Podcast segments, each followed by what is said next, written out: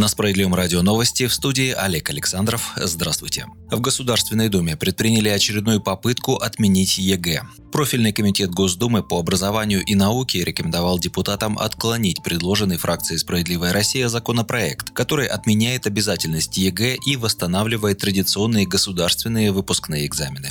После этого глава фракции «Справедливой России» Сергей Миронов выразил уверенность, что все равно решение об отмене обязательности единого госэкзамена будет принято. Если не в нынешнем созыве, то в Госдуме будущего восьмого созыва. Пусть пока наша инициатива не находит поддержки думского большинства, здравый смысл восторжествует. Никуда мы от этого не денемся и обязательно своего добьемся, написал глава социалистов в своем телеграм-канале.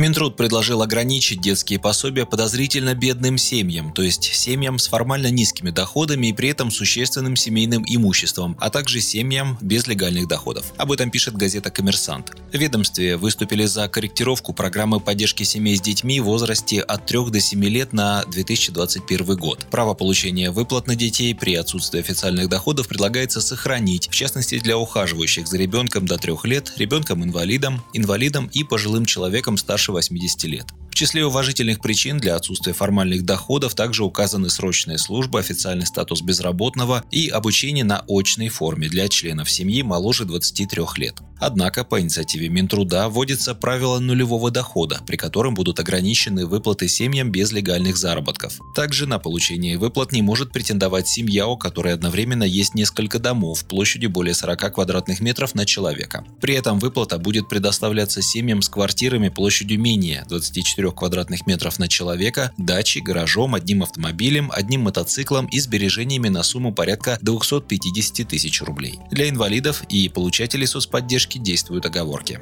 10 марта президент Владимир Путин подписал указ, в соответствии с которым размер выплаты на детей от 3 до 7 лет будет зависеть от доходов семьи. Он может составлять 50, 75 или 100% прожиточного минимума на детей. После этого в ведомстве сообщили о планах разработать обновленные правила предоставления выплат с учетом поступивших в ведомство обращений регионов, общественных организаций и граждан.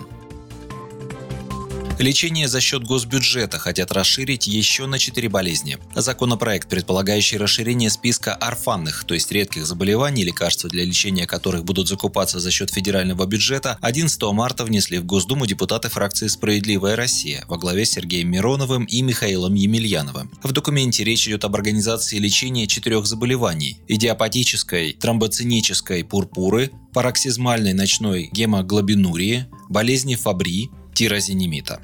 Сегодня средства для лечения людей, страдающих этими страшными недугами, должны поступать из региональных бюджетов. По нашему мнению, будет правильно и справедливо, если этим будут заниматься федеральные министерства. Минфин выделит деньги, а Минздрав обеспечит людей нужными лекарствами, заявил Сергей Миронов. Суммарные затраты федерального бюджета на это составят 20,5 миллиарда рублей в год, подсчитали авторы инициативы.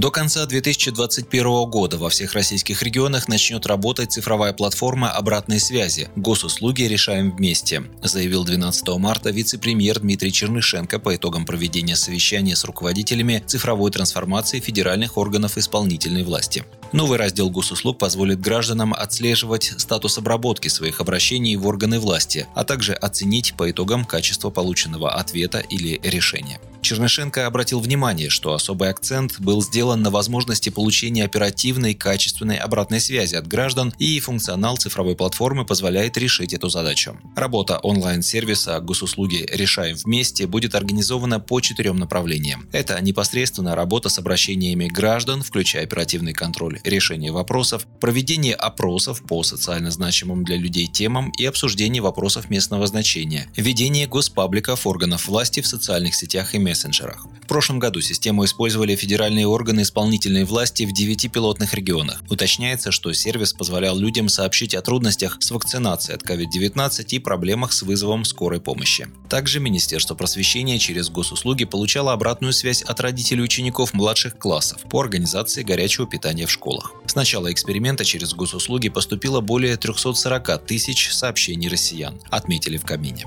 Вы слушали новости. Оставайтесь на Справедливом радио, будьте в курсе событий.